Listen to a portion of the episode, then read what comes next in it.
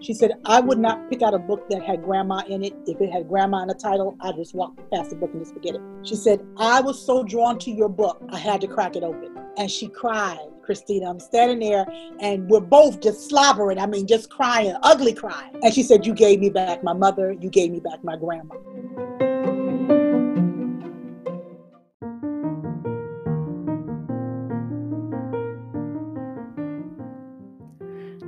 I'm your host, Christina Hubbard, and this is the Creative and Free podcast, where creative hearts come fully alive to the pursuit of joy. This is episode 20. The child within the artist wants to be seen, heard, and loved. Yes, we want to be different, but we want to know we have value.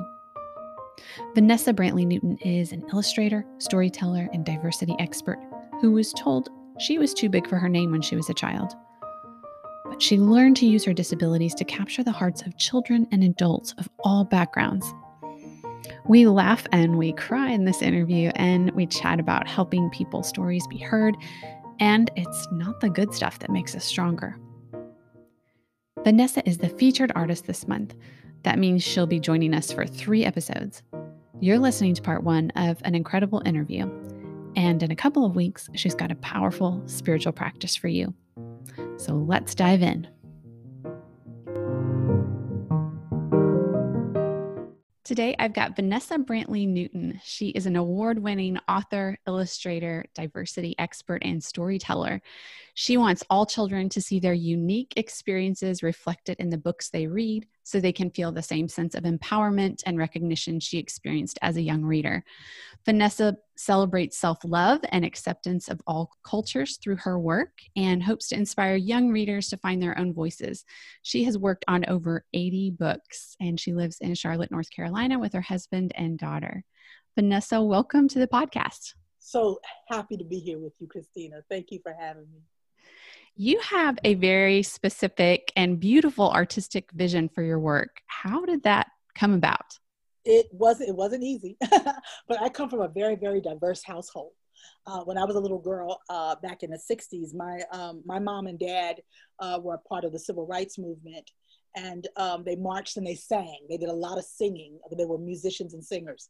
And uh, we had invited into our house everybody you could possibly imagine so it didn't matter if you were white it didn't matter if you were jewish muslim uh, it didn't even matter if you were gay. It didn't. It didn't matter if you had a home or you didn't have a home. If you were a student or a whole family, uh, people came to our home, and our house uh, quickly became what we called the house of uh, refuge, mm-hmm. because anybody and everybody that could come through came through, and it introduced us and exposed us to such diversity that many households were not experiencing, black or white. And uh, we the, we were the first black family or the second i'm sorry black family that moved into the neighborhood that we lived in and not accepted and so when they saw these people would ride up in their cars they would get out of the car and here's somebody with uh, a hijab on or here's somebody with um, a yarmulke on or what uh, they're, they're looking like what the heck is going on in there all these different people and it was my mother and father had such amazing friends. They made friends with these people. And so, like I said, diversity started in my own house. And so uh, it affected me as an illustrator that when I began to draw, I wanted to see everybody like my household was. And so it quickly ingested itself into what I was doing. I also worked in a hospital for 25 years as a phlebotomist and I specialized in taking care of babies with AIDS, um, uh, newborns, um, premature babies. And my job was to draw blood from these babies that had little teeny, weeny, tiny feet. And um, what I learned, Christina, was babies want three things from us they don't care what color you are, they want a clean diaper, and they want to know if you have milk. That's it. That's all they care about. And that was what I wanted to put into children's books was that if a little brown boy picked up a book, or if a little white girl picked up a book, or if an Asian child picked up a book, they would go, wow, she saw me. And that's why the work is what it is. So kids can see themselves in your books. Absolutely. And that's what I love about your your artwork and your storytelling. Uh, it's so vibrant. Like you you can see the textures you can see the the different patterns and you're really just celebrating the beauty of of everyone. But i can also tell there's like this tenderness that is from from some hardship. Oh yeah. Absolutely. Yeah. My my schooling was not the best part of my life. I at five years old i was the only chocolate chip i call it. I was the only chocolate chip in the classroom. And uh, it was right when they started to intermingle the schools and start to uh, uh, put black children in white classes. And i was the only little black girl there. And my mom was so meticulous about how we looked and it was important for us to have the right shoes the right and i remember to this day i'm 50 i'll, I'll be 60 60 soon. But um, my mom dressed me in a red plaid pinafore i'll never forget it. And it had a white shirt and the white shirt had a peter pan collar that had red piping around it. And i had a bright red sweater on and my new buster browns and I was so excited to go to school. And I remember walking in the classroom and the teacher not happy to have me. And just so I could just feel the energy that was off of her. And um, she told me that my name was too big for me. And I told her what my name was.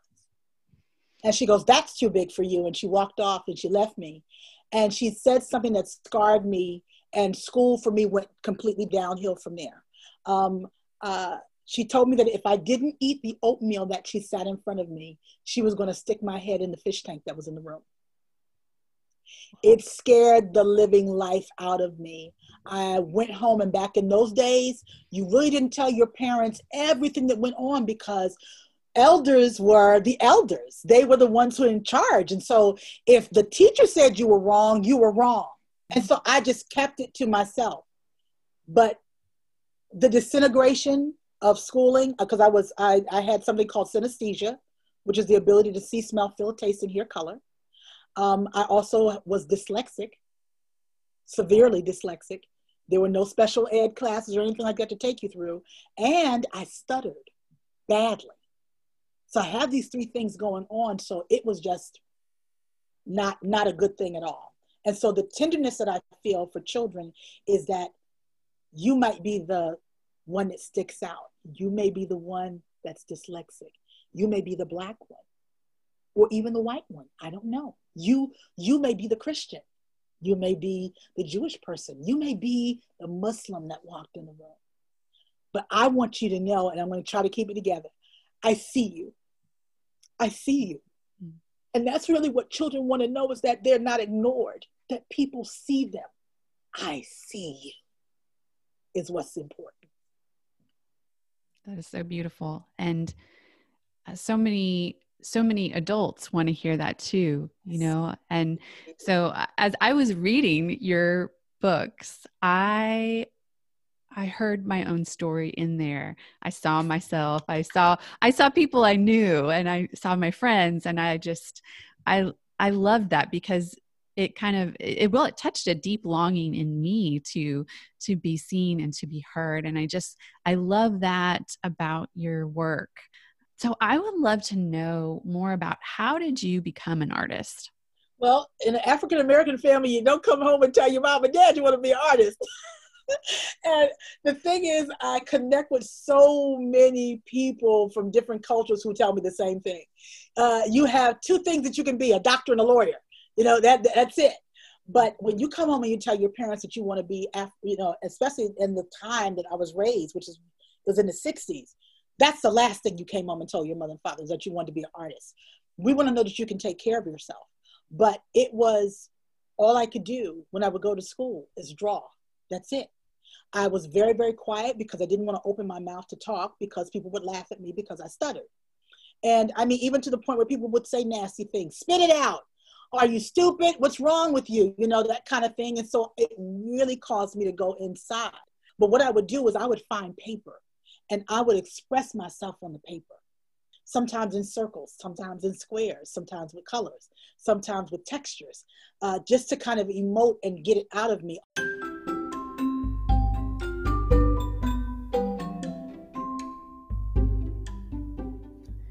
In a few seconds, Vanessa tells about coloring on the stove and announcing to her parents, I'm an artist. Unfortunately, Zoom, which we recorded the interview with, garbled that enthusiastic announcement, but I left a bit of it in there so you could hear Vanessa tell it as only she can. Again, I have synesthesia, so people's words came out in inky black if they didn't like me or I didn't fit in. And then those are times where when I'm drawing, where oranges and yellows and pinks and blues would just like overtake me. And um, I told my mom and dad earlier, I want to be an artist. And I remember drawing on the side of the kitchen stove. and they were cooking. And when the stove got hot, it melted down in a puddle on the floor. And I jumped back and I said, I'm an artist. And they brought me a bucket of water and, and Comet cleanser and I had to clean it up. But I would always find places to put that artwork. And so I knew, and I think children tell parents what they want to be, is we freak out as parents and go, oh my God, you know, what if, what if that doesn't happen for them? But we need to have a little faith. Uh, sometimes it's not them becoming an artist. Maybe they become an architect. Maybe they become a chef. Maybe they even become a teacher or doctor. You, you don't know, but it's not to kill that creative thing inside of them. My mom and dad crushed that real early me, unfortunately, because they didn't know. I got to uh, have two teachers in high school who told, or rather called my mom and dad and told them, and said, listen, this girl has talent. Don't, don't sleep on this. And my SAT scores were horrible.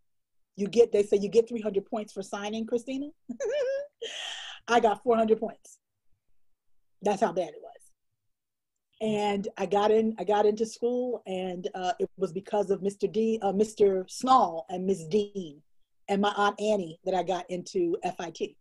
And so they really kind of were the wing, you know, the breath that I needed, the wind beneath my wings to get me in there.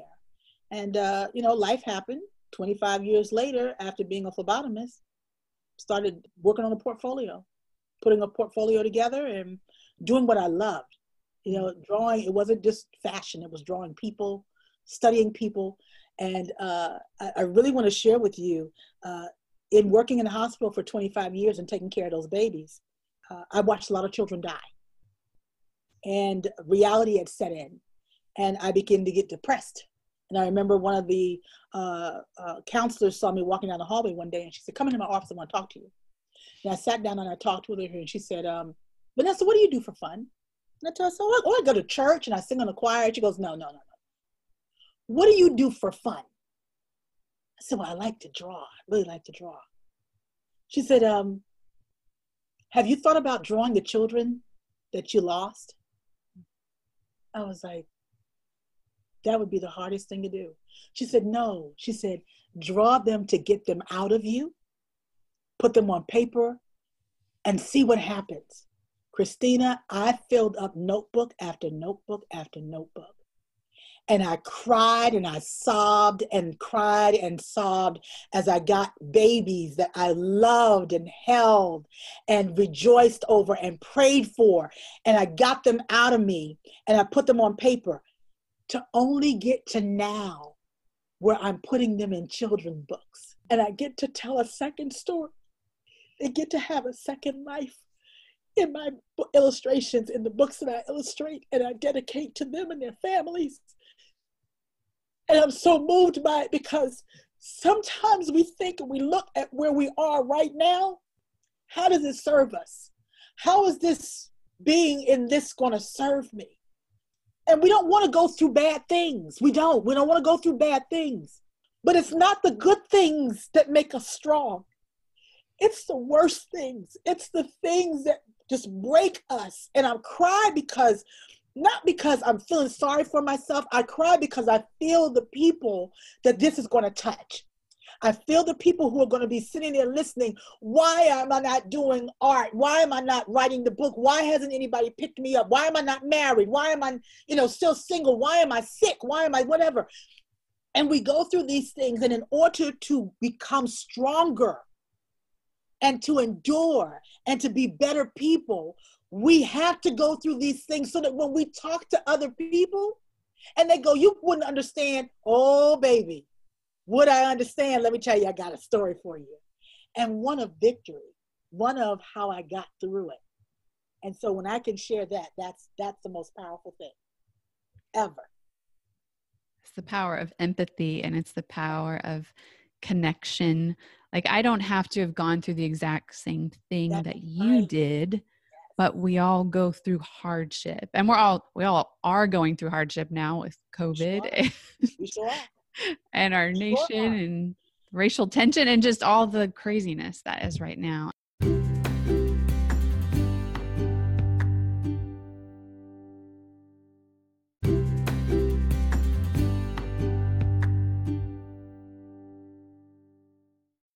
I love how you are seeing the redemptive story that's being written through all of those storylines, through all those lives that are coming to life again through your artwork and touching children and adults. Oh, yeah. Oh, yeah. The, the, the adults that I have that come to me uh, when I did Grandma's Purse, you know, uh, the first thing as an illustrator, you want people to recognize the work and go, oh, we're going to give you an award. Here's an award for you. And no award came. and um, uh, uh, I don't mind telling people I'm a woman of faith. I don't apologize for it. I'm proud to be a woman of faith. I believe in God, of the Holy Spirit, Jesus. Yes. Okay. That's me. And I remember in my prayer time hearing the Lord say to me, don't miss the important thing. And I was like, well, what's the important thing? And he says, the important thing is the children. Don't miss out the reward for an award. The reward is the children that you touch and their parents. And I had a woman walk up to me, just lost her mother a couple of weeks ago, and then lost her mother in law a year before that. She said, I would not pick out a book that had grandma in it. If it had grandma in the title, I'd just walk past the book and just forget it. She said, I was so drawn to your book, I had to crack it open and she cried. Christina, I'm standing there and we're both just slobbering. I mean, just crying, ugly crying. And she said, You gave me back my mother, you gave me back my grandma.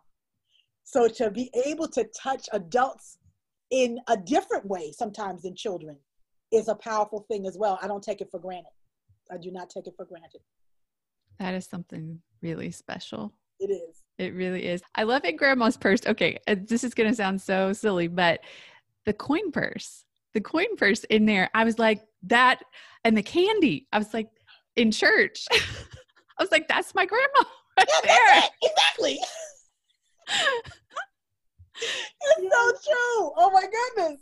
And even the the white hair. So my grandma had like the the cotton top, white hair. Like we used to call her the angel because it was just. So yes.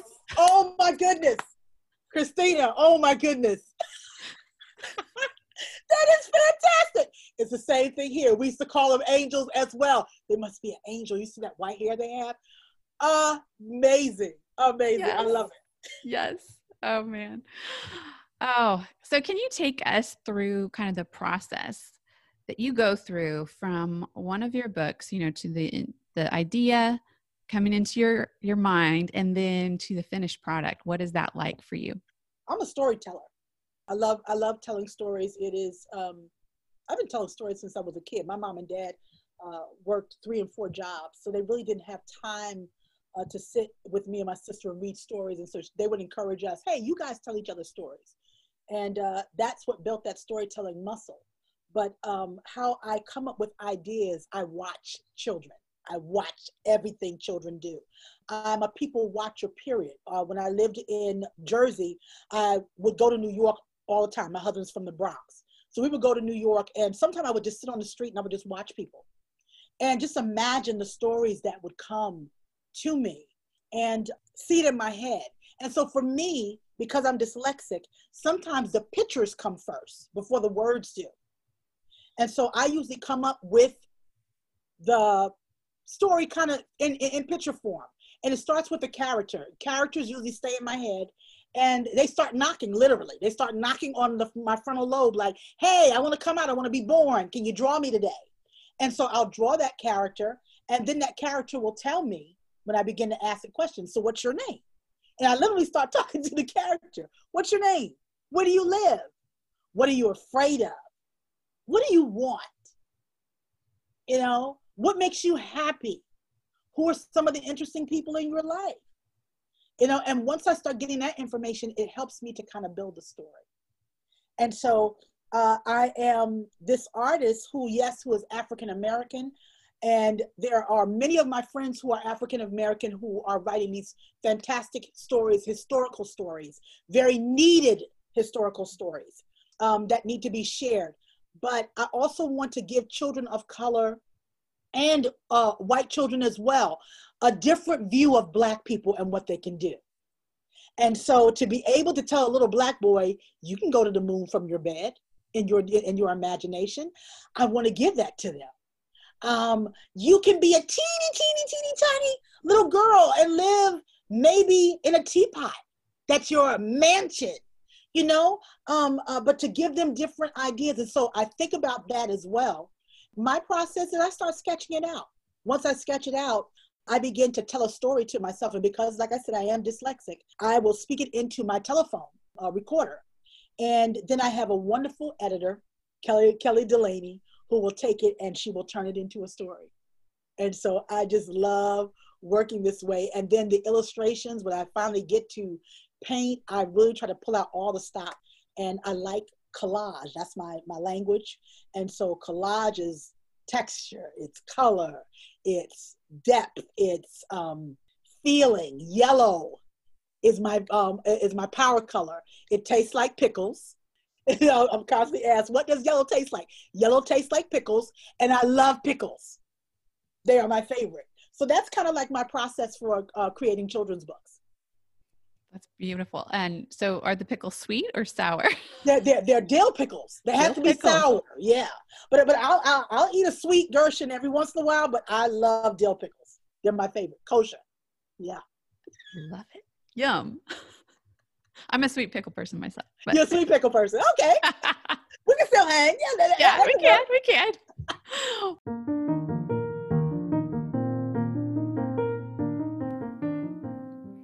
Find Vanessa at vanessabrantleynewton.com. Go to her website to hear her give a reading of Grandma's Purse, which is one of her newest books.